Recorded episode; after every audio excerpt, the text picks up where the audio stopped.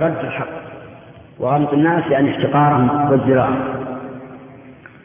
وقوله إن الكبر والحرص والحسد أول ذنب عصي الله به. يريد, يريد فيما نعلم. لأن نعلم أن أول من عصى الله عز وجل هو الشيطان. حين أمره الله تعالى أن يسجد لآدم. ولكن منعه منعه الكبرياء. أبى واستكبر. وقال أأسجد لمن خلقت طينا؟ وقال هذا الذي كرمت علي وقال لما أمره ربه أن يسجد قال أنا خير منه خلقتني من نار وخلقته من طين. فقوله إنه أول ذنب وصي الله به يعني باعتبار ما نعلم. وإلا فإن فإن الله تعالى قال للملائكة إني جاعل في الأرض خليفة قالوا أتجعل فيها؟ من يفسد فيها ويسفك الدماء ونحن نسبح بحمدك ونقدس لك. قال أهل العلم إنما قال الملائكة ذلك لأنه كان على الأرض أمة من قبل آدم وبنيه كانوا يفسدون في الأرض ويسفكون الدماء.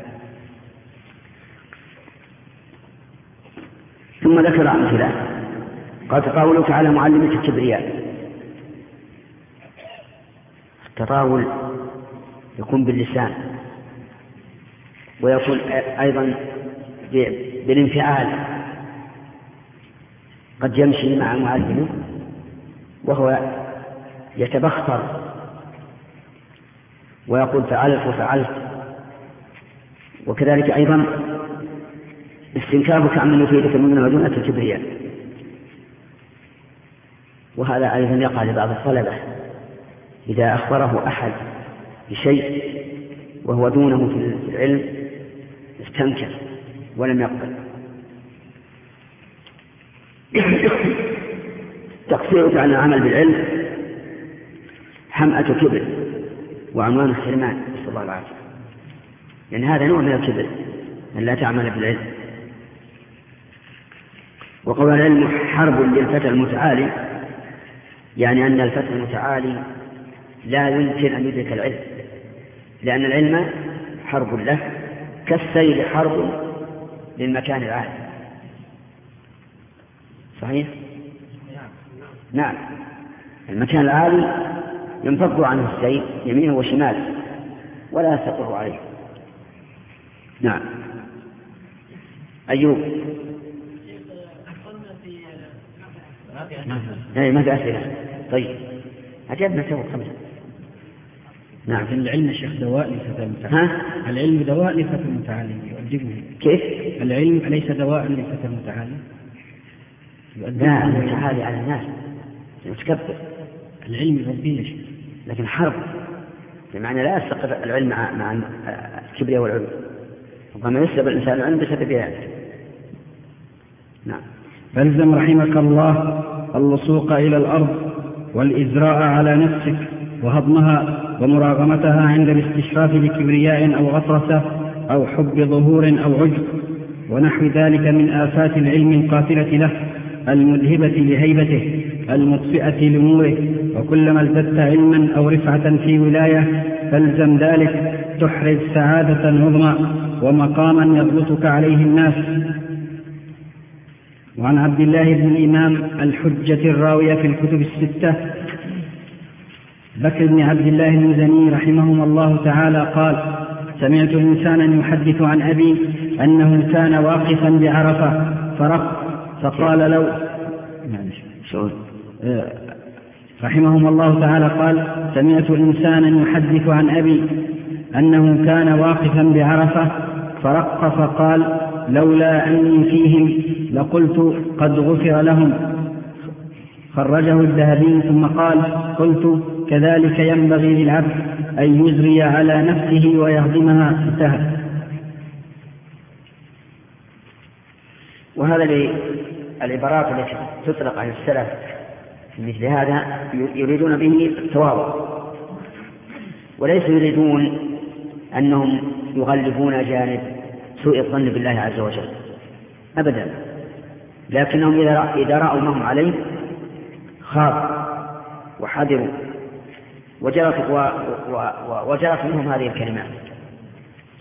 وإلا فإن الأولى بالإنسان أن يحسن الظن بالله ولا سيما في هذا المقام في مقام عرفة الذي هو مقام دعاء وتضرع إلى الله عز وجل. ويقول مثلا إن الله لم يسر للوصول إلى هذا المكان إلا من أجل أن يغفر لي لأني أسأله المغفرة. والله تعالى يقول وقال ربكم ادعوني أستجب له أستجب لكم. لكن تظهر مثل هذه العبارات من السلف من باب التواضع وسوء الظن بالنفس لا بالله عز وجل. نعم. الأمر السادس القناعة والزهادة. التحلي بالقناعة والزهادة وحقيقة الزهد. الزهد بالحرام والابتعاد عن حماه بالكف عن المشتبهات وعن التطلع إلى ما في أيدي الناس. ويؤثر عن الإمام الشافعي رحمه الله. التحلي بالقناعة من أهم خصال طالب العلم يعني أن يقتنع بما آتاه الله عز وجل. ولا يطلب أن يكون في مصاف الأغنياء والمترفين لأن بعض طلبة العلم وغيرهم تجده يريد أن يكون في مصاف الأغنياء والمترفين فيتكلف النفقات في المأكل والمشرب والملبس والمفرش ثم يثقل كاهله بالديون وهذا خطأ. بل عليك بالقناعة فإنها خير زاد للمسلم. وأما الزهادة فيقول حقيقة الزهد الزهد بالحرام والابتعاد عن حماه بالكف عن المشتبهات. وكأنه أراد بالزهد هنا الورع لأن هناك ورعا وزهدا. والزهد أعلى مقاما من الورع لأن الورع ترك ما يضر في الآخرة. والزهد ترك ما لا ينفع في الآخرة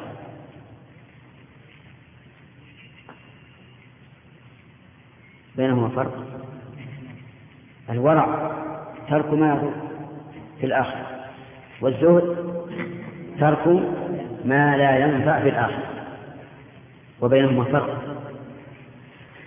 الفرق الذي بينهما المرتبة التي ليس فيها ضرر وليس فيها نفع. فالورع لا يتحاشاها والزاهد يتحاشاها ويتركها لأنه لا يريد إلا ما ينفعه في الآخرة. نعم.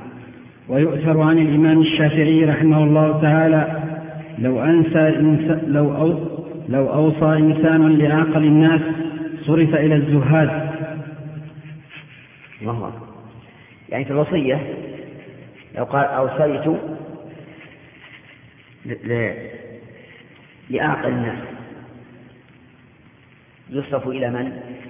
إلى الزهاد. لأن الزهاد هم أعقل الناس حيث تجنبوا ما لا ينفعهم في الآخرة.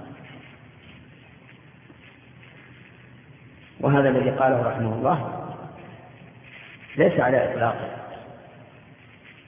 لأن الوصايا والأوقاف والهبات والرهون وغيرها ترجع إلى معناها في العرف. فإذا كان أعقل الناس في عرفنا هم الزهاد صرف لهم مع أصابه الزهاد. وإذا كان أعقل الناس هم ذوي ذو المروءة والوقار والكرم في المال والنفس صرف إليه. نعم. وعن محمد بن حسن الشيباني رحمه الله تعالى لما قيل له ألا تصنف كتابا في الزهد؟ قال قد صنفت كتابا في البيوع يعني الزاهد من يتحرز عن الشبهات والمكروهات في التجارات وكذلك في سائر المعاملة والحرف. في سائر المعاملات والحرف. ما نسأل وعليه فل... نعم. يقول انتهى ولا ومن قال هذا. ها؟ نعم. يقول يعني الزاهد. يعني الزاهد. تفسير هذا من من؟ ها؟ إيه. طيب. لما طلب منه أن يصنف في الزهد قال قد صنفت كتابا في البيوع لأن من عرف البيوع وأحكامها وتحرز من الحرام واستباح واستحل الحلال فإن هذا هو الزاهد هنا. وعليه فليكن معتدلا في معاشه بما لا يشينه بحيث يصون نفسه ومن يعود. ولا يرد مواطن الذلة والهون. وقد كان شيخنا محمد الأمين الشنقيطي المتوفى في السابع عشر من شهر ذي الحجة عام ثلاث وتسعين وثلاثمائة وألف رحمه الله تعالى متقللا من الدنيا وقد شاهدته لا يعرف فئات العملة الورقية وقد شافهني بقوله لقد جئت من البلاد شنقيط ومعي كنز قل أن يوجد عند أحد وهو القناعة. ولو أردت المناصب لعرفت الطريق إليها ولكني لا أوفر الدنيا على الآخرة ولا أبذل العلم لنيل المآرب الدنيوية. فرحمه الله تعالى رحمة واسعة. آمين. آمين هذا كلام من الشيخ الشنقيطي وأشباهه من أهل العلم. لا يريدون بذلك تزكية النفس. إنما يريدون بذلك نفع الخلق وأن يقتدي الناس بهم وأن يكونوا على هذا الطريق. لأننا نعلم هذا من أحوالهم أي من أحوال العلماء أنهم لا يريدون تزكية النفس وهم أبعد الناس عن ذلك. وهو رحمه الله كما ذكره الشيخ بكر من الزهاد. إذا رأيته لا تقول إلا أنه رجل من أهل البادية. حتى العباءة تجد أن عليه عباءة عادية ما فيها آه، آه، هذا الزري. نعم. وكذلك الثياب ولا تجد يهتم بهندمة نفسه وثيابه. رحمه الله. نعم. الأمر السابع التحلي برونق العلم. التحلي برونق العلم حسن السمت والهدي الصالح من دوام السكينة والوقار والخشوع والتواضع ولزوم المحجة بعمارة الظاهر والباطن والتخلي عن نواقضها. هذا قد يكون فرعا لما سبق. فإن حسن السمت والهدي الصالح من دوام السكينة والوقار والخشوع والتواضع قد سبق الإشارة إليها وأنه ينبغي لطالب العلم أن يكون أسوة صالحة في هذه الأمور. نعم. وعن ابن سيرين رحمه الله تعالى أنه قال كانوا يتعلمون الهد كما يتعلمون العلم. وعن رجاء بن حيوة رحمه الله تعالى أنه قال لرجل حدثنا ولا تحدثنا عن متماوت ولا طعام.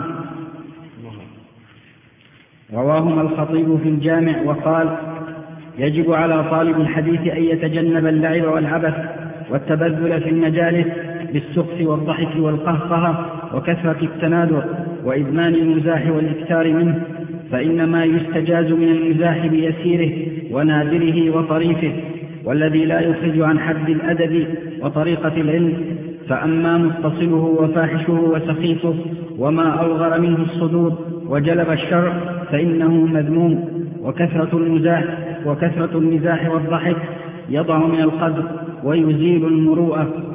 انتهى. هذا من أحسن ما قيل في الآداب آداب طالب العلم. أن يتجنب اللعب والعبث. إلا ما جاءت به الشريعة.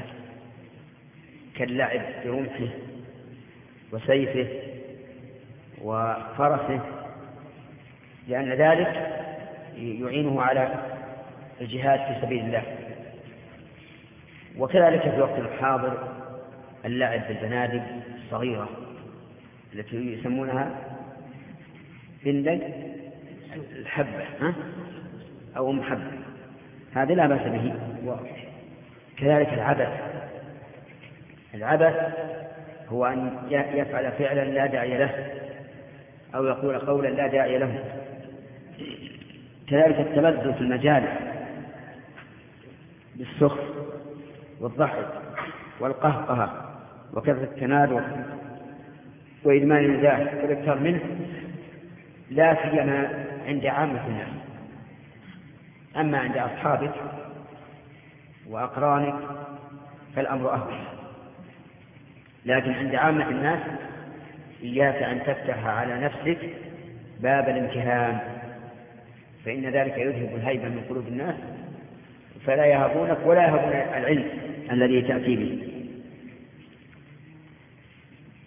نعم. وقد قيل من أكثر من شيء عرف به فتجنبها تلك السقطات في مجالستك ومحادثتك وبعض من يجهل يظن أن التبسط في هذا أريحية.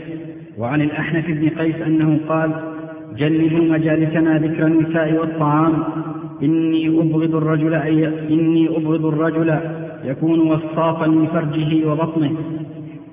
الله صحيح. لأن, لأن هذا يشغل عن طلب العلم. مثل أن يقول أكلت البارحة أكلا حتى ملأت البطن وما أشبه ذلك من الأشياء التي لا داعي لها أو يتكلم بما يتعلق بالنساء. أما إذا كان يتكلم بما يكون بينه وبين أهله فذلك من أشد أو من أشر الناس منزلة عند الله يوم القيامة. الرجل يكون مع أهله ثم يصبح يحدث الناس بما فعل. فإن هذا من أشد الناس منزلة عند الله عز وجل. نعم. وفي كتاب المحدث الملهم. نعم. يحصل بين طلبة العلم أحيانا أن يمدح أحدهما الآخر. نعم. فالممدوح يقول لا يأكل تعلم ما بين ما جلست معي ولا فررت مني على الجبال. فهل هذا سائر أم, أم أو يكفي؟ لا هذا إذا كان حقا فلا بأس. كما قال بعض السلف في وقوف بعرفة لولا أني معهم لرجوت أن يغفر لهم هو شيخ لا شك أنه حق يعني كلنا مذنبون ولكن الذنوب راحله صدق يعني. طيب. إذا لا مانع. قال القحطاني في نونيته والله لو علموا خبيث أو قال خبيئة سريرتي لأبى السلام علي من يلقاني.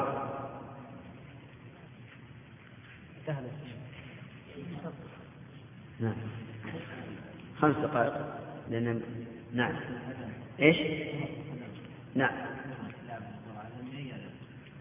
كرة القدم نرى أنه لا بأس به بشرط أن يكون اللباس سافرا. لما يحرم النظر إليه. وأن لا تلهي عن واجب. وأن لا تشتمل على سب وشتم. وأن لا تكون ديدا الإنسان. كل النهار يلعب. يعني أحيانا لا بأس أن ترفع عن نفسك وكرة القدم لا شك أن تنشط البدن وتقويه نعم. إيه؟ لا طالب العلم لا بأس به لكن مو معناه أنه يأتي في الأسواق يقول مثلا في هذه البرحة نبي نضع شبك. نعم. ونلعب. هذا ما ما لكن إذا خرج مثلا في نزهة وفعل مثل ذلك فلا, فلا نرى في هذا بأسا ولا ينقص مقدمه نعم. تحدثنا عن إيش؟ تحدثنا ولا تحدثنا عن المواد والطاعة. اي المعنى رحمه الله أنه لا يريد أن يحدثهم عن متماوت يعني ليس نشيطا في فعل الخير ولا طعام يعني ساب يسب الناس ويطعن فيه نعم عبد الوهاب إنما يناقش أو يسال كتابا يومي بيده شيء يحرك يده هل هذا من من قله ادب أو طبيعي؟ نعم. و... نفهم السؤال. ما معنى الإشارة؟ يقول بعض طلبة العلم إذا قام يحدث فإنه يومي بيديه ها؟ نعم. سؤال عبد الوهاب نعم. نعم تجد الشيخ أكثر من لماذا؟ والله وعلى كل حال يعني لا ينبغي مثلا أن تمد يدك إلى وجه المدرس المعلم وتكلم يقول لو كان كذا لو كان كذا لأنه أدب لكن إذا كان من عادته أن يحرك يديه عند عند الكلام لأن بعض الناس يتكلم بيديه أكثر مما يتكلم بلسانه. فليس في هذا بأس إن شاء الله. انتهت الخمس. الحمد لله رب العالمين وصلى الله وسلم على نبينا محمد وآله وصحبه أجمعين. قلنا عندنا حضرتك الله سؤال حتى بالنسبة عن الدرس أيضا. نعم نسأل طيب ما في معنى جزاك الله خير. آه، حفظك الله بالنسبة عن قولكم عن طالب العلم إنه ما ينشغل يعني مسائل مسائل مباح فالآن كان يعني ونحن نسمع الناس خاصة الشباب الطلاب آه، يحتاجون أن يعني نجعل لهم برامج رياضية. نعم. مرتبة اسبوعيا يعني. نعم. مخصص للرياضة. نعم. آه، فهل في هذا بأس؟ لا هذا ليس فيه بأس. لكن بالشروط اللي ذكرنا. اي نعم. بالشروط اللي ذكرنا. لأن هذا من باب التأليف اي نعم. وقد اشتبه على بعض الإخوان أن هذا من باب الدعوة. وقالوا أن الرسول صلى الله عليه وسلم لم يدعو الناس بمثل هذا. فيكون فتكون الدعوة بمثل هذا بدعة. ينهى عنها. والصواب أنها ليس أنه ليس من باب الدعوة بل من باب التأليف كما فعل النبي صلى الله عليه وسلم بالحبشة حين مكنهم من اللعب برماح في المسجد. هنا. آه، الآن أيضا يتعلق بنفس الموضوع. آه، أكثر الإخوة مرتبطون بوظائف فالوقت الفارغ يكون عندهم مثلا آه، في الليل. ومثلا يصير يكون برنامج أن بعد الدوام يخرجون إلى البر ويأخذون درس بين المغرب والعشاء ثم يلعبون رياضة بعد العشاء. بعد العشاء ولا بعد العشاء؟ نعم. بعد العشاء ولا العشاء؟ العشاء. إيه. قبل العشاء. لا بأس. أقول لا بأس إن شاء الله ما في. أبدا ما أعرف هذا بأسا ما دامت المسألة بالشروط التي ذكرنا. لأن الناس يحتاجون الآن إلى إلى مثل هذا. وإلا لا شك أنه لو لو تخلى الإنسان عن عن مثل هذه الألعاب كان أحسن. لكن فرق بين الأولى وبين شيخ أقول بارك الله فيك لا بأس بهذا. أقول لا بأس بهذا. ما ما دامت الشروط السابقة متوفرة. شيخ أيضا آه، هناك بعض الإخوة ي- يقول يعني يأخذ أن يوم الجمعة إجازة فيرتب لشباب الحي. لعب كره بعد صلاة العصر يوم الجمعة. إجازة. وجربنا هذا وأتى عدد كبير من الشباب خاصة الطلاب. آه، حتى بعد خلال الرياضه نجذبهم إلى الدروس وإلى يعني الحلقات ولكن أيضا يعني بعض الاخوه قال أن هذا وقت استجابه الدعاء وما ينبغي أن يشجع الشباب على اداء الرياضه في مثل هذا الوقت. اي نعم؟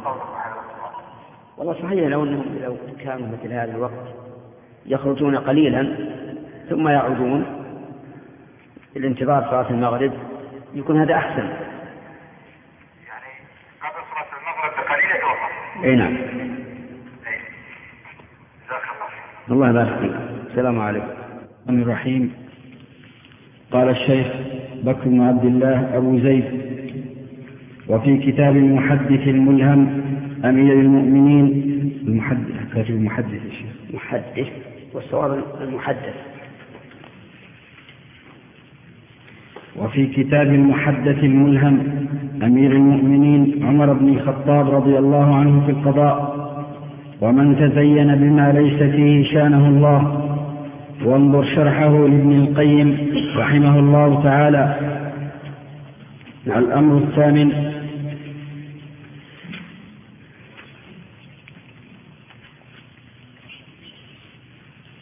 يقول رحمه الله آه، وفي كتاب المحدث الملهم المحدث يعني به عمر بن الخطاب رضي الله عنه. لأن النبي صلى الله عليه وعلى آله وسلم قال إن يكن فيكم محدثون فعمر. والمراد الملهم الذي يلهمه الله عز وجل وكأنه يحدث بالوحي. وقد أشكل هذا على بعض العلماء حيث قالوا إن هذا يقتضي أن عمر أصل الصحابة. لأنه قال يكن فيكم محدثون فعمر. لكن أجاب عنه شيخ الإسلام ابن تيمية رحمه الله بأن عمر إنما يتلقى الإصابة بواسطة. أما أبو بكر فيتلقاها بلا واسطة. وعلى هذا فيكون أفضل من عمر. ومن رأى تصرف أبي بكر رضي الله عنه في مواقع الشدة علم أنه أقرب إلى الصواب من من عمر. ففي كتاب الصلح الذي وقع بين النبي صلى الله عليه وعلى آله وسلم وقريش وراجع عمر فيه رسول الله صلى الله عليه وعلى آله وسلم وأجابه ثم راجع أبا بكر فأجابه بما أجابه به رسول الله صلى الله عليه وعلى آله وسلم حرفا بحرف. وفي قتال أهل الردة وكذلك في تنفيذ جيش أسامة بن زيد وكذلك في تثبيت الناس يوم وفاة النبي صلى الله عليه وعلى آله وسلم. كل هذا يدل على أن أبا بكر أصوب رأي من عمر. لكن الذي أظهر عمر رضي الله عنه هو طول خلافته وتفرغه لأمور المسلمين العامة والخاصة. فكان مشتهرا بذلك رضي الله عنه. ولهذا نحن نقول أيما أكثر رواية من الحديث أبو هريرة أو أبو بكر؟ هل يعني ذلك أنه أكثر أن أبا هريرة رضي الله عنه أكثر تلقيا للحديث من الرسول عليه الصلاة والسلام من أبي بكر؟ لا. لكن أبا بكر لم يحدث بما روى عن الرسول وإلا فأبو بكر صاحب الرسول صلى الله عليه وعلى آله وسلم صيفا وشتاء ليلا ونهارا سفرا وإقامة فهو أكثر الناس تلقيا عنه. وأعلم الناس بأحواله.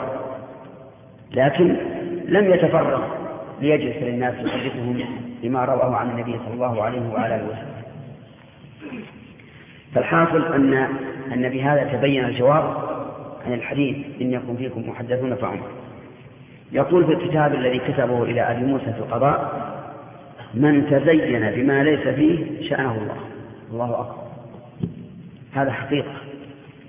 إذا تزين الإنسان بأنه طالب علم وقام يضرب الجبلين بعضهما ببعض وكلما أتاه مسألة لمسائل العلم شمر عن أكمامه وقال أنا صاحبه هذا حلال وهذا حرام وهذا واجب وهذا فرض كفاية وهذا فرض عين وهذا يشترط في كذا وكذا وهذا ليس له شروط.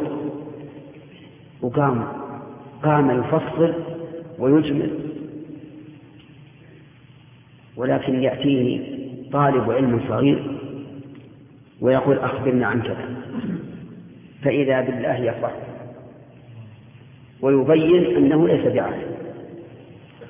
وكذلك من تزين بعبادة وأظهر الناس أنه عابد فلا بد أن يكشفه الله عز وجل. لا بد أن ينكشف أعاذنا الله وإياكم من الرياء ومهما تكن عند امرئ من خليقة وإن خالها تخفى على الناس تعلم. ومهما يكتم الناس فالله يعلمه وسيفرح من لا يعمل لأجله فهذه العبارة من عمر زم بها جميع أعمالك من تزين بما ليس فيه شانه الله. قال الشيخ بكر أبو زيد وفقه الله وانظر شرحه لابن القيم رحمه الله. شرحه ابن القيم في كتاب إعلام الموقعين. شرحا طويلا طويلا. حتى تكاد أن تقول إن جميع الكتاب الذي هو ثلاث مجلدات كبار كان شرحا لهذا الحديث. وإن لم يكن شرحا لألفاظه لكنه شرح لألفاظه من وجه وشرح لمعانيه وحكمه. فلهذا أشار بكر أبو زيد إلى أن ننظر إلى هذا الشرح. نعم. الأمر الثامن تحل بالمروءة. التحلي بالمروءة وما يحل إليها من مكارم الأخلاق. وطلاقة الوجه وإفشاء السلام وتحمل الناس والأنفة من غير كبرياء والعزة في غير جبروت والشهامة في غير عصبية والحمية في غير جاهلية. وعليه فتنكب خوارم المروءة في طبع يقول التحلي بالمروءة. فما هي المروءة؟ حدها الفقهاء رحمهم الله في كتاب الشهادات. قالوا هي فعل ما يجمله ويزينه واجتناب ما يدنسه ويشفي وهذه عبارة عامة. كل شيء يجمله عند الناس ويزين ويكون سببا للثناء عليه فهو مروءة وإن لم يكن من العبادات. وكل شيء بالعكس فهو خلاف المروءة. ثم ضرب لهذا مثلا فقال من مكارم الأخلاق. فما هو كرم الخلق؟ الخلق. أن يكون الإنسان دائما متسامحا أو أن يتسامح في موضع التسامح ويأخذ بالعزم في موضع العزيمة. الثاني. ولهذا جاء الدين الإسلامي وسطا بين التسامح الذي تضيع به الحقوق وبين العزيمة التي ربما تحمل على الجور. فنضرب مثلا بالقصاص وهو قتل النفس بالنفس. يذكر أن بني إسرائيل انقسمت شرائعهم في القصاص إلى قسمين. قسم أوجب القتل ولا خيار لأولياء المقتول فيه وهي شريعة التوراة. لأن شريعة التوراة تميل إلى الغلظة والشدة. وقسم آخر يميل آه نعم أوجب العفو أوجب العفو. وقال إنه إذا قتل الإنسان عمدا فالواجب على أوليائه السامح هكذا نقرأ في الكتب المنقولة يعني لم نقف على نص الإنجيل. وإلا فإن الأصل أن شريعة الإنجيل هي شريعة التوراة.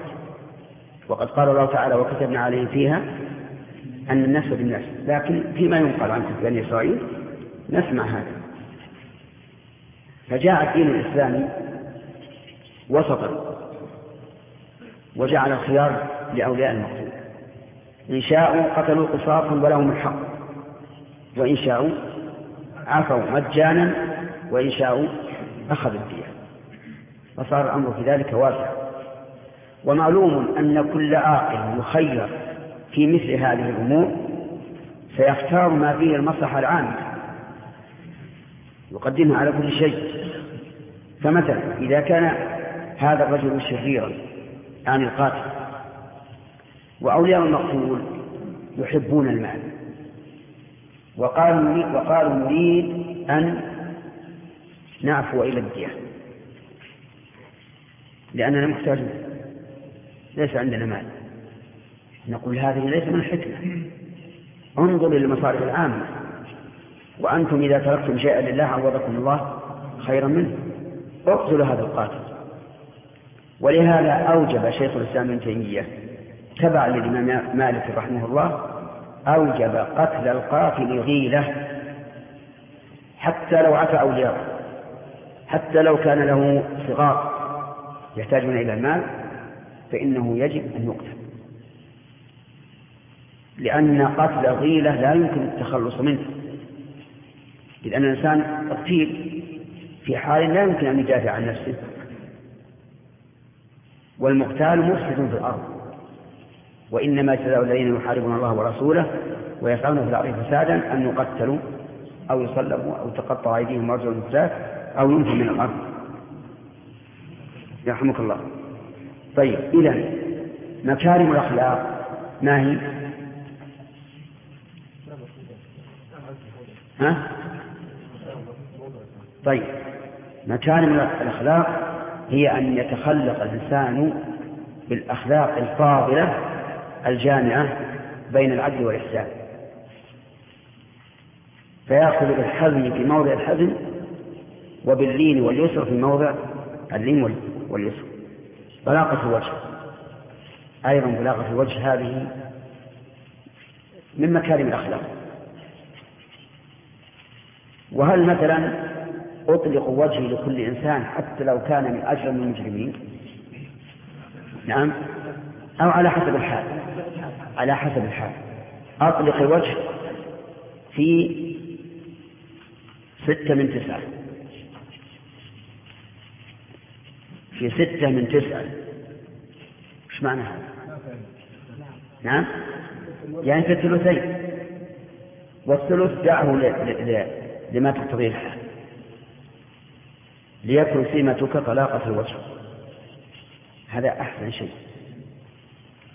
تجذب الناس إلى نفسك ويحبك الناس ويستطيعون أن أن يفضوا إليك ما يفضون من أسرارهم. لكن إذا كنت عبوسا نعم تعض على شفتك السفلى فإن الناس يهابون ولا يستطيعون أن يتكلموا معك. لكن إذا اقتضت الحال أن لا تطلق الوجه تفعل. ولهذا لا يلام الإنسان على العبوسة لوما مطلقا ولا يمدح على تركها مدحا مطلقا. إنشاء السلام يعني نشره وإظهاره على من؟ كل أحد. أسألكم. لا ما على كل أحد على من يستحق أن يسلم عليه. على من يستحق أن يسلم عليه؟ على المسلم. وإن كان عاصيا وإن كان زانيا وإن كان سارقا وإن كان مراديا وإن كان يشرب الخمر. مسلم. أهدي إليه ألقي إليه السلام. لقول النبي صلى الله عليه وسلم لا يحل لمؤمن أن يهجر أخاه المؤمن فوق ثلاث. أو قال أخاه فوق ثلاث. يلتقيان فيعرض هذا ويعرض هذا. وخيرهما الذي يبدأ بالسلام. خيرهما الذي يبدأ بالسلام فإن فعل المؤمن منكر ولا سيما إذا كان منكرا عظيما يخشى منه أن يتفتت المجتمع الإسلامي. فحينئذ يكون هجره واجبا إن نفع إن نفع الهجر. وإنما أقول ذلك لئلا يرث علينا قصة كعب بن مالك رضي الله عنه حين تخلف عن غزوة تبوك. فإن الرسول صلى الله عليه وسلم أمر بهجره أمر أن يهجره الناس. فهجروه. وصاروا لا يتكلمون معه. حتى إنه ذات يوم تسور حديقة أبي قتادة رضي الله عنه وهو ابن عمه وأحب الناس إليه. فسلم على أبي قتادة فلم يرد عليه السلام. سلم ثانية فلم يرد عليه السلام. سلم ثالث فلم يرد عليه السلام. فقال أنشدك الله هل تعلم أني أحب الله ورسوله؟ يعني أنا كيف تهجرني وأنا أحب الله ورسوله؟ وهل تعلم يعني ألم تعلم؟ ولم يرد عليه ما قال نعم ولا لا؟ قال الله ورسوله أعلم. ما أجاب. لماذا؟ لأن النبي صلى الله عليه وسلم أمره. ولو أمرهم أن يفعلوا أكبر من ذلك لفعل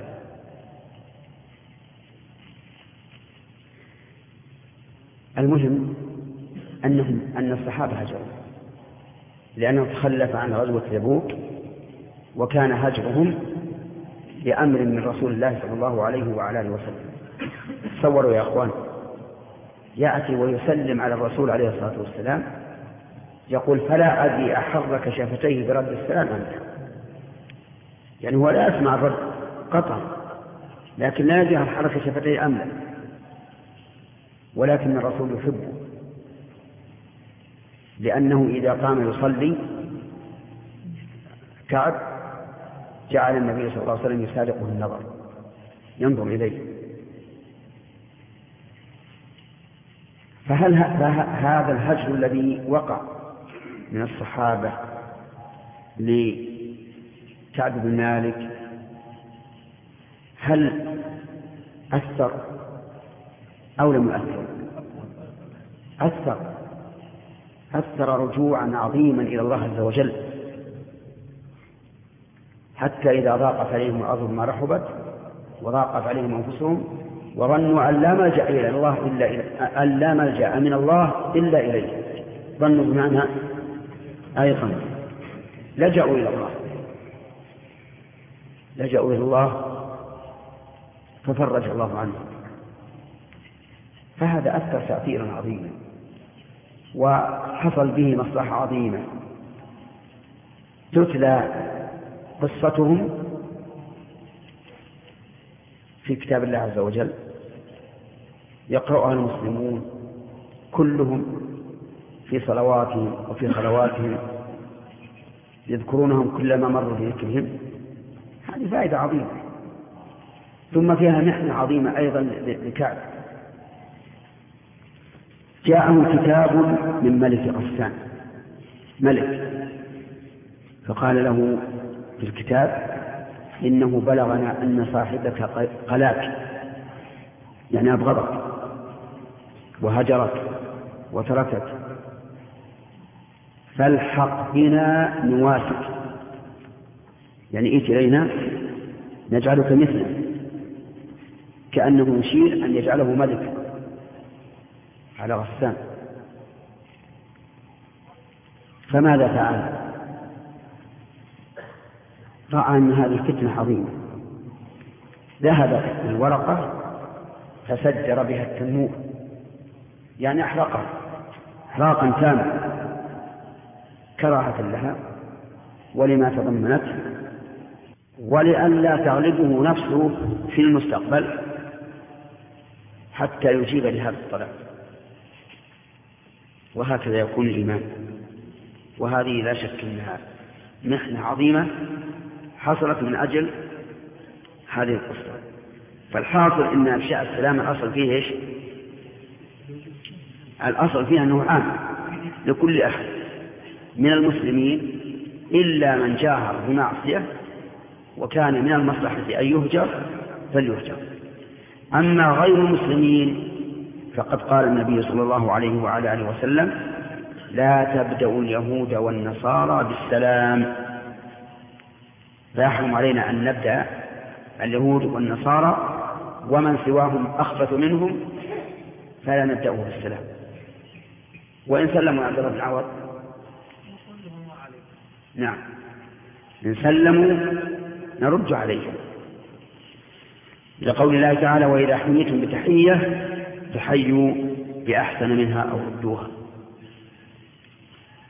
فإذا قالوا السلام عليكم نقول نقول عليكم السلام صراحة لأن الآية ناطقة بذلك حيوا بأحسن منها أو ردوها. ولأن النبي صلى الله عليه وعلى آله وسلم إنما أمر أن نقول وعليكم لأنهم يقولون السلام عليكم.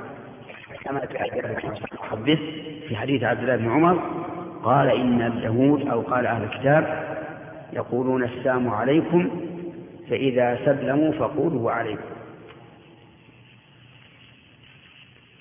ما يستثنى من ذلك شيء آخر؟ نعم. فكروا. لا لا قصد المسلم عليه. لا. الطلبة بعضهم مع بعض. استثنى هذا؟ يعني الطالب لا يكشف السلام مع إخوانه وزملائه لأن الخواطر زينة والقلوب سليمة والسلام تحية وبشاشة وتقبل وقبول فلا حاجة. ما يقول يغني ما في القلوب عن التعبير. ما تقول في هذا الاستثناء؟ لا موقع صحيح ما يكفي. نعم هذا استثناء باطل. الطلبة فيما بينهم أحق الناس بإفشاء السلام أحق الناس بإفشاء السلام يستثنى من ذلك أيضا عند بعض الناس من خالفك في المنهج ووافقك في الهدف. عند بعض الناس لا لا تسلم عليه. في الآن زمر ولا نقول أحزابا.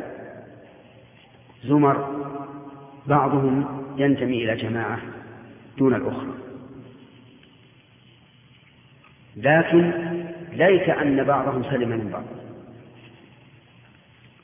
بل بالعكس هم والعياذ بالله متناحرون. بالألسن ولا أدري لو حصل أن يتناحروا بالسيوف أيفعلون أم لا؟ الله أعلم. لكن بالألسن متناحرون يسب بعضهم بعضا وينفر بعضهم من بعض ويمضي أوقات كثيرة في مجالس عديدة للقتل في الطائفة الأخرى. مع أن الهدف واحد. كلهم يريدون الوصول إلى تحقيق العبادة وإلى الإقبال إلى الله. عز وجل وربما يكون هناك من أهل البدع المصرحين بمخالفة السنة من لا يتكلمون عليه. وهذه محنة محنة لمسناها في بعض الزمر التي كل طائفة أو كل زمرة تنحاز إلى شيء معين أو إلى منهج معين فتجد بعضهم يضلل بعضا. وهذه محنة. فمثل هذه الزمر يجب أن يسلم بعضهم على بعض ويجب أن ينصح بعض أن ينصح بعضهم بعضا وأن يبين كل واحد لأخيه ما هو مخطئ فيه حتى يصح الخطأ وتأتلف القلوب وأما أن تضرب القلوب بعضها ببعض والعياذ بالله من أجل اختلاف في المنهج مع اتحاد في الهدف فهذا غلط عظيم. انتهى الوقت بسم الله الرحمن الرحيم. قال الشيخ بكر بن عبد الله أبو زيد في الأمر الثامن من آداب الطالب في نفسه وعليه فتنكف خوارم المروءة في طبع أو قول أو عمل من حرفة مهينة أو خلة رديئة كالعجب والرياء والبطر والخيلاء واحتقار الآخرين وغشيان وواطم الرياء نعم. لما ذكر المروءة أنه ينبغي لطالب العلم أن يتحلى بها قال تنكب يعني أبعد عن خوارم المروءة في طبع أو قول أو عمل يعني في طباع حاول أن تكون طباعك ملائمة للمروءة. ومن المعلوم أنه ليس التكحل في العينين كالكحل وليس التطبع كالطبع. لكن الإنسان مع ممارسة الشيء ربما يكون الكسب غريزة والتطبع طبيعة. وإلا فإن الإنسان لو حاول ما يحاول من الأخلاق وطبعه ليس كذلك سيجد صعوبة لكنه مع التمرن يحسن أو تحسن حاله. وهذا مجرب فقد سمعنا عن بعض الناس الذي كان بعيدا عن العلم وعن طلب العلم له أخلاق سيئة. ثم لما من الله عليه بالعلم والهداية صارت أخلاقه طيبة لأنه مرن نفسه على على هذه هذه الأخلاق حتى صارت كأنها من طباعه وغرائزه. من حرفة مهينة أو خلة رديئة. الخل يعني الطفلة والحرفة المهينة كل ما يحترف به الإنسان من عمل. ثم ضرب لذلك أمثلة بقوله كالعجب أن يعجب الإنسان بنفسه بنفسه فإذا استنبط فائدة قال هذه الفائدة ما شاء الله. أنا استنبطتها هذه ما استنبطها أكبر عنه ثم أعجب بنفسه ورأى نفسه كبيرا وانتفخ. الرياء أن يرائي الناس بأن يتكلم في العلوم أمامهم حتى يروا أنه عالم فيقال هذا عالم. البطر رد رد الحق وهذه تحصل في المجادلات والتعصب لرأي من الآراء أو لمذهب من المذاهب. تجده يغمض الآخرين يرد الحق لأنه خلاف ما يرى. الخيلاء نتيجة العجب يعني يظهر يظهر نفسه بمظهر العالم الواسع العلم. ومن ذلك أن أن يكون للعلماء في بلد ما زي خاص باللباس. فيأتي هذا الإنسان البادئ بالعلم فيلبس لباس كبار العلم. نعم؟ ليظن الظان أنه أنه من كبار العلم. هذا من هذا من الخيلاء كذلك أيضا احتقار الآخرين. فالبطر واحتقار الآخرين هو الكبر كما قال النبي عليه الصلاة والسلام الكبر بطر الحق وغمط الناس أي احتقارهم وغشيان مواطن مواطن الرياء. وغشيان أنتم عندكم غشيان ها؟ ما أعرف المصدر هكذا. أعرفه غشيان ويراجعها من؟ كمال؟ طيب. مواطن الرياء. يعني المواطن التي تكون محل الشك فيه وفي مروءته وأخلاقه يتجنبها. رحم الله امرأ كف الغيبة عن نفسه. وإذا كان رسول الله صلى الله عليه وعلى آله وسلم أطهر الخلق قال للرجلين الأنصاريين وهو مع زوجه صفية قال إنها صفية فكيف بغيره؟ الحاصل أنك لا لا تثق بنفسك وتقول إن الناس لن يظنوا بي شيئا. فأنت وإن كنت عند الناس بهذه المثابة لكن الشيطان يلقي في قلوبهم الشر حتى يتهموك بما أنت منه بريء. فتجنب مواطن الريب حتى تسلم من الريبة نعم. إيش؟ ما يعني ها تألفوا اي نعم. الأنف من غير كبرياء يعني أن أن يأنف الإنسان من الأشياء المهينة التي توجب ضعفه عند الناس لكن بدون كبرياء. العزة في غير جبروت أن يكون عزيز النفس قويا لكن من غير جبروت. بمعنى أن لا يدل أمام خصمه.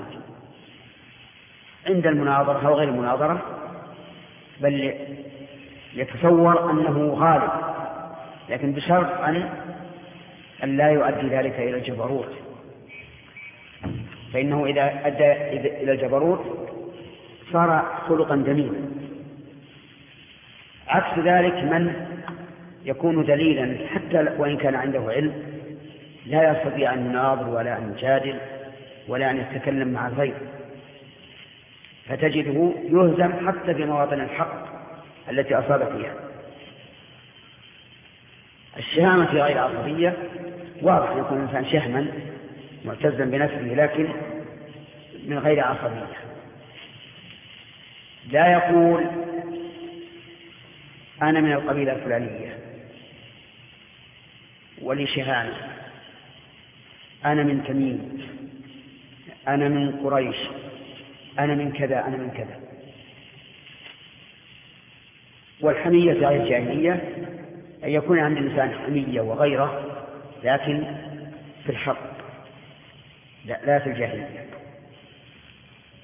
نعم. الأمر التاسع التمتع بخصال الرجولة. تمتع بخصال الرجولة من الشجاعة وشدة البأس في الحق ومكارم الأخلاق والبذل في سبيل المعروف حتى تنقطع دونك آمال الرجال. وعليه فاحذر مواقبها من ضعف الجأش وقلة الصبر وضعف المكارم فإنها تهضم العلم وتقطع, وتقطع اللسان عن قولة الحق وتأخذ بناصيته إلى خصومه في حالة تلفح بسمومها في وجوه الصالحين من عباده. هذا كالتكميل الأول لأن التمتع باختصار الرجولة من المروءة بلا شك. فإن الإنسان إذا إذا نزل نفسه منزلة الرجال الذين هم رجال بمعنى الكلمة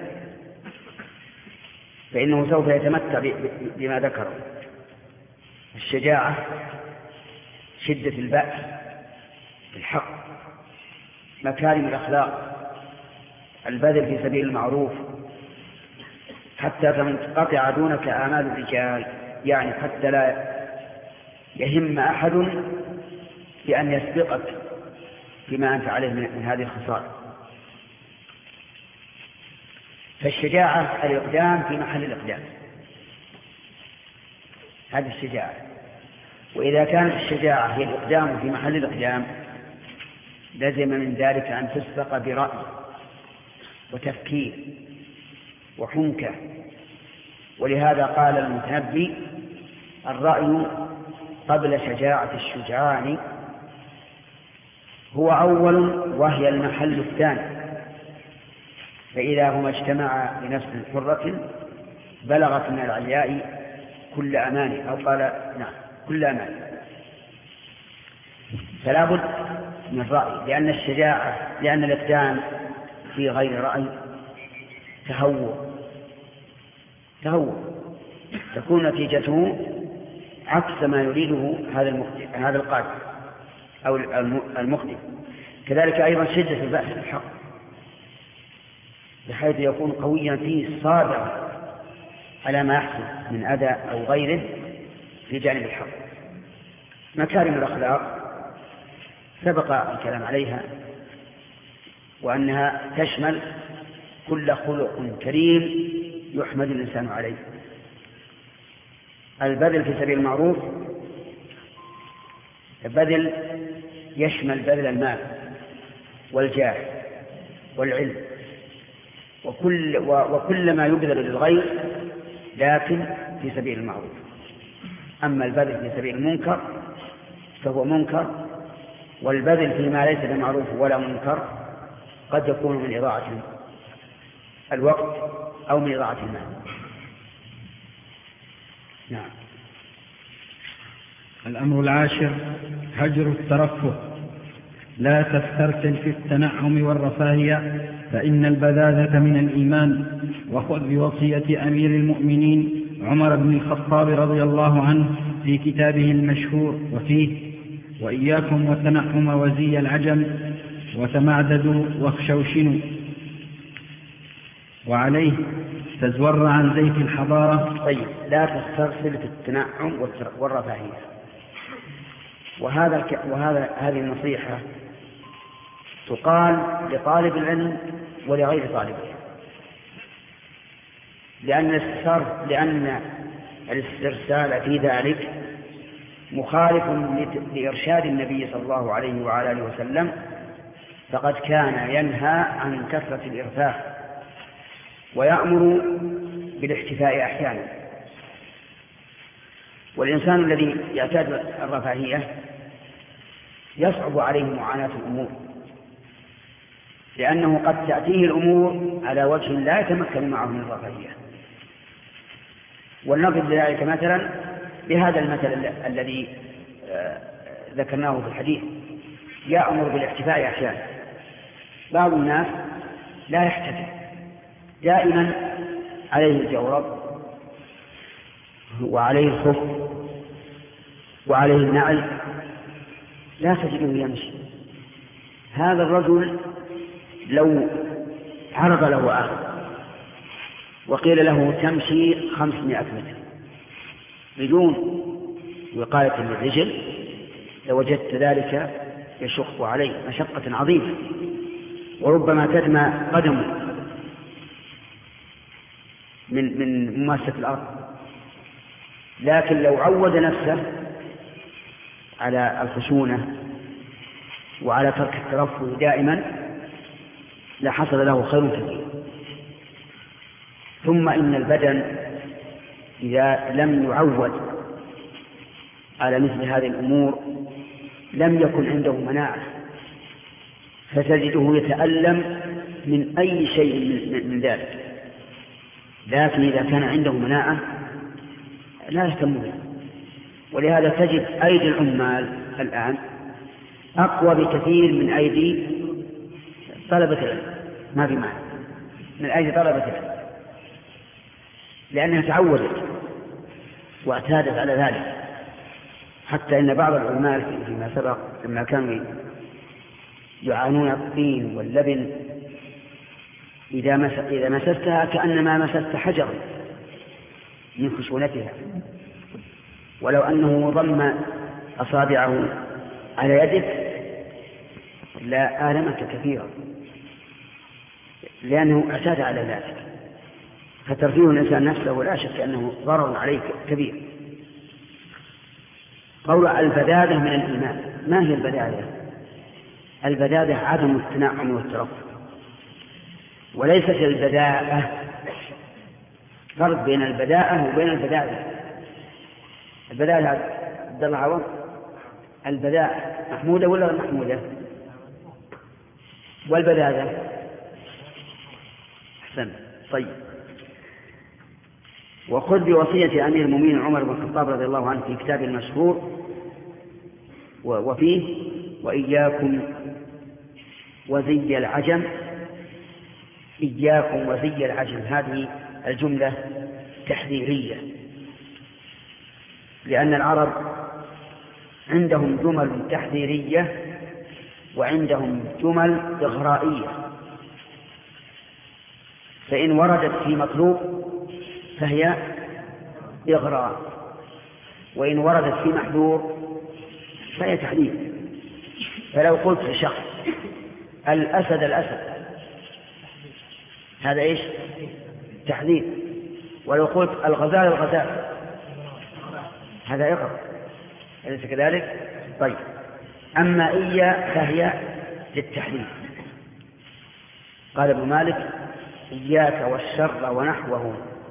نصب محذر بما استتاره وجب. إياكم يعني أحذركم والتنعم.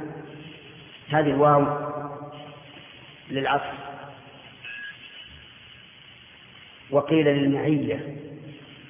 والمعنى أحذركم مع التنعم يعني أن تكونوا مع التنعم بالتنعم باللباس بالبدن كل شيء. والمراد بذلك كثرته. لأن التنعم بما أحل الله على وجه لا إسراف فيه من الأمور المحمودة بلا شك. ومن ترك ومن ترك التنعم بما أحل الله من غير سبب شرعي فهو مذموم. وقوله زي العجم وزي العجم. ما هو زي العجم؟ شكل. سواء كان ذلك في الحلية كشكل الشعر شعر الراس أو اللحية أو ما أشبه ذلك أو كان باللباس. يعني بالتحلي باللباس فإننا منهيون عن زي العجم.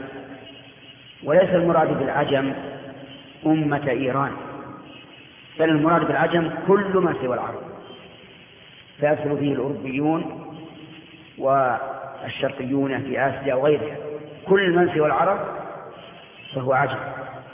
لكن المسلم من من العجم التحق بالعرب حكما لا نسبا لأنه اقتدى بمن بعث في الأميين رسولا صلى الله عليه وعلى آله وسلم.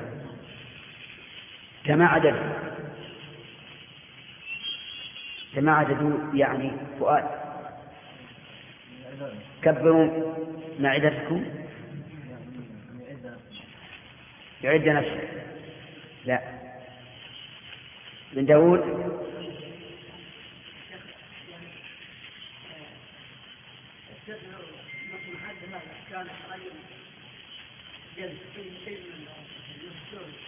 يعني معد بن عدنان هذا آه، أعلى أجداد الرسول عليه الصلاة والسلام بعد عدنان. وهو لا شك من العرب. فكأنه يقول اتركوا زي العجم وعليكم بزي من؟ بزي العرب معد بن عدنان. وأما خشوشنوا فهو من الخشونة التي هي ضد الليونة والتنعم. وكل هذه وصايا من عمر رضي الله عنه وصايا نافعة. لو أن الناس عملوا بها سواء من طلبة العلم أو غير طلبة العلم لكان في هذا خير كثير. لكن الآن في البلاد التي من الله عليها بالأمن وطيب العيش وكثرة المال صار الأمر إيش؟ بالعكس بالعكس تماما. فالتنعم موجود. لا يريد الإنسان إلا أن يركب مركبا مريحا ويبني قصرا نشيدا. ولا يناله شيء من العذاب لا برد في برد ولا حر في حر ولا يريد أن يمسه شيء. متنعم تماما. ولهذا كثر فيهم الأوبئة التي تترتب على عدم الحركة مثل السمنة الضغط ضيق التنفس آه، عدم القدرة. يعني بعض الناس تجد الشاب تصعد أنت وياه الجبل. لا ينتصف الجبل إلا وقد صار نفسه حتى كاد يثور بدنه وأنت مستريح. لماذا؟ لأنك تعودت وهو لم يتعود مع أنه شاب. لكن لا لم يعود نفسه. زي العجل الآن. موجود. يترقبون كل موضة تخرج حتى يقلدوها. وقد أتعبت النساء رجالها في هذا الباب. تأتي صباح اليوم صباح النهار تأتي صباح النهار بلباس من أحسن الألبسة نظيف ساتر واسع.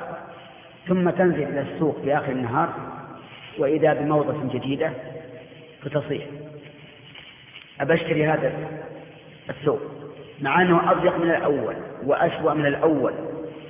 وأرجى من الأول لكن هذا شيء جديد. لا بد من إعجابه لا بد من أن تأخذ منه. خصوصا من من الله عليها بالمال. كبعض المدرسات وغيره تجده ما يهم تشتري ما تريد. هذا غلط. ولهذا كثرت الآن بين أيدي النساء ما مجلات تسمى البردة. تأخذها المرأة تنظر ما يروق لها. حتى وإن كان لباسا لا يتناسب مع اللباس الشرعي لكنه جديد. نسأل الله السلامة والهداية. وغشيانا أغمي فهو مغشي عليه. وأما غشيانا فمعناه الإتيان.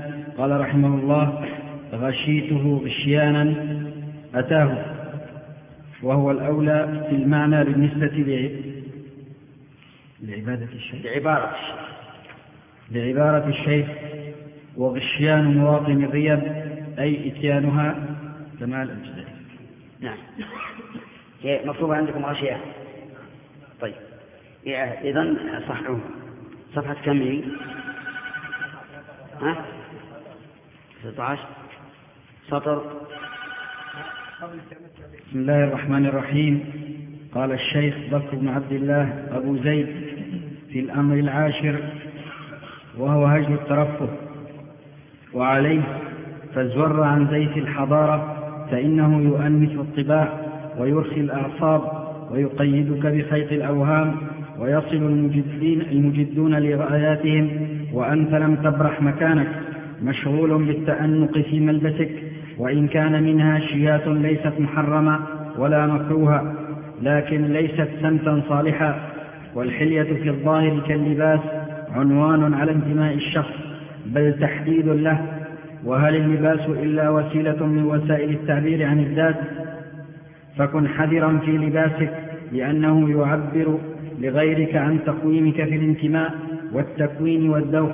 ولهذا قيل الحلية في الظاهر تدل على ميل في الباطن والناس يصنفونك من لباسك بل إن كيفية اللبس تعطي للناظر تصنيف اللابس من الرصانة والتعقل والتمشخ والرهبنة والتصا أو التصابي إلا أو أو التمشخ والرهبنة أو التصابي وحب الظهور.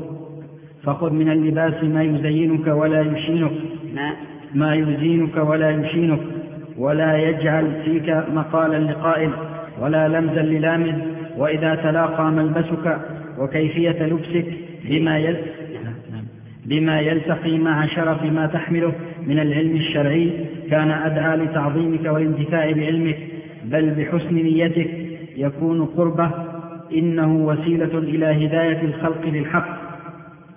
وفي المأثور عن أمير المؤمنين عمر بن الخطاب رضي الله عنه أحب أحب إلي أن أنظر القارئ أبيض الثياب. أي ليعظم في نفوس الناس فيعظم في نفوسهم ما لديه من الحق. والناس كما قال شيخ الإسلام ابن تيمية رحمه الله تعالى كأسراب القطا مجبولون على تشبه بعض بعضهم ببعض. فإياك ثم إياك من لباس التصابي أما اللباس الإفرنجي فغير خاف عليك حكمه وليس معنى هذا أن تأتي بلباس مشوه لكنه الاقتصاد في اللباس برسم الشرع تحفه بالسمت الصالح والهدي الحسن. وتطلب دلائل ذلك في كتب السنة والرقاق ولا لا سيما في الجامع. للخطيب ولا تستنكر هذه الإشارة فما زال أهل العلم ينبهون على هذا في كتب الرقاق, في كتب الرقاق والآداب واللباس والله أعلم.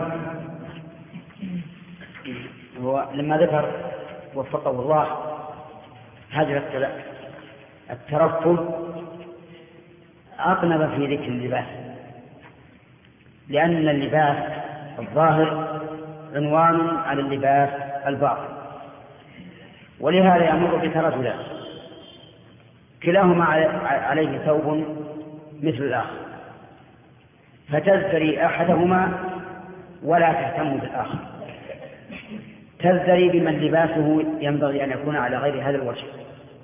إما في الكيفية وإما في اللون وإما في الخياطة أو غير ذلك.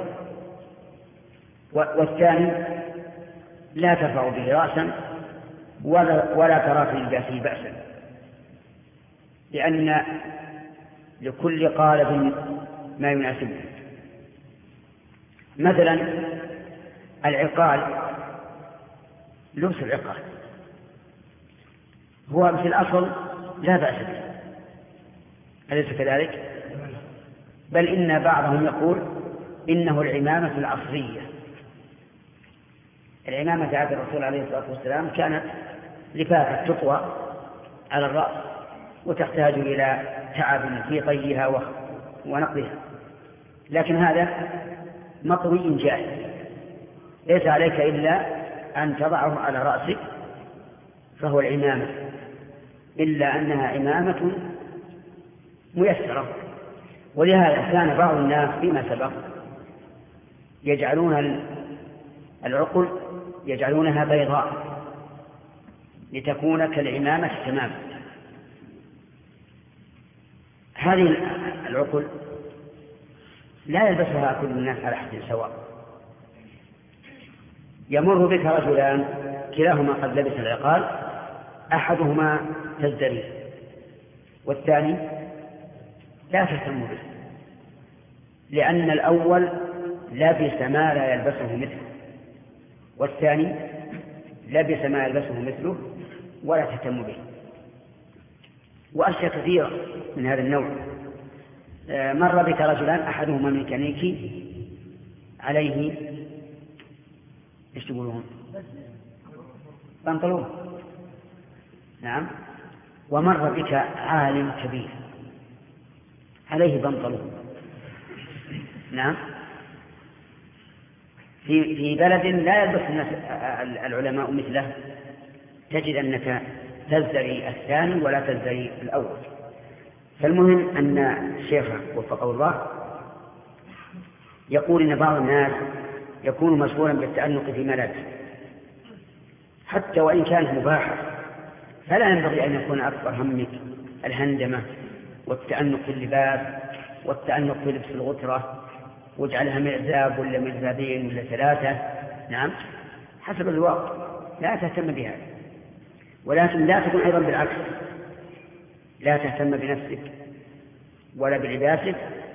وقد سبق أن أن التجمل في اللباس مما يحبه الله عز وجل. وهذا عمر رضي الله عنه يقول أحب إلي أن أنظر القارئ أبيض الثياب.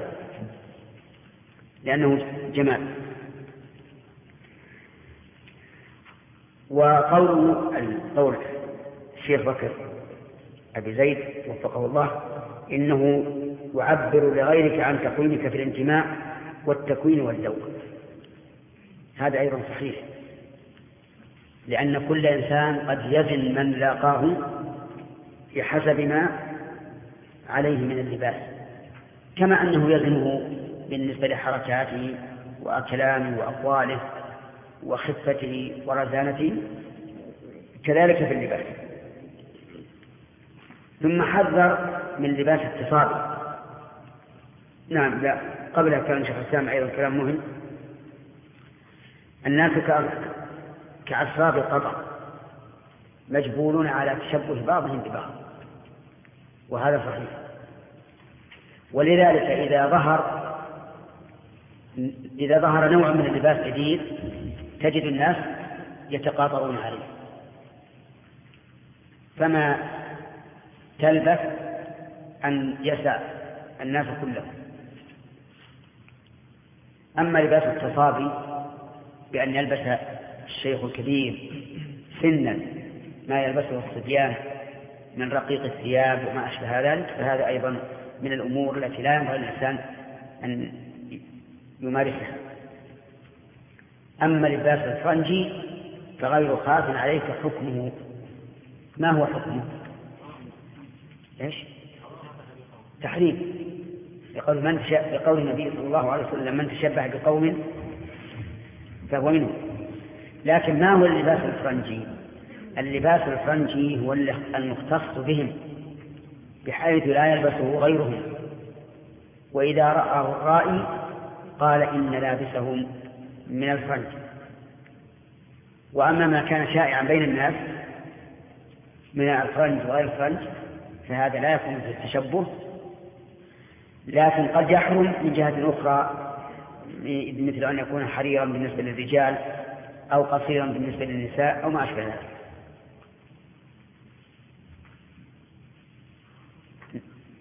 ثم لما خاف أن الذهن يمضي بعيدا قال وليس معنى هذا أن تأتي بلباس مشوه ليس معنى ما, ما قاله أن الإنسان يأتي باللباس المشوه كما يفعله بعض الناس إظهارا للزهد. تجد تجد ثوبه ينشق يقول خل ما يهتم به. يتوسخ. يقول ما يهم أنا مآل التراب والأرض تبي تاكل الكفن وتوسخ الجسد.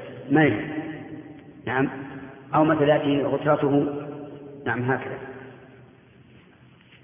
ولا يبالي الجانب هذا قليل والجانب هذا كثير ويمشي بدون مبالاة هذا ما هو طيب. الإنسان ينبغي أن يعرف نفسه ولا يأتي بما يكون هزءا في حقه لأنه مأمور بأن يدفع بأن يدفع الغيبة عن نفسه. رحم الله امرأ تدفع الغيبة عن نفسه. نعم. الأمر الحادي عشر الإعراض عن مجالس اللغو. لا تطأ بساط من يغشون في ناديهم المنكر ويهتكون أستار الأدب متغاضيا عن ذلك. فإن فعلت ذلك فإن جنايتك على العلم وأهله عظيمة. أما أما قوله أما قوله الإعراض عن مجالس اللغو.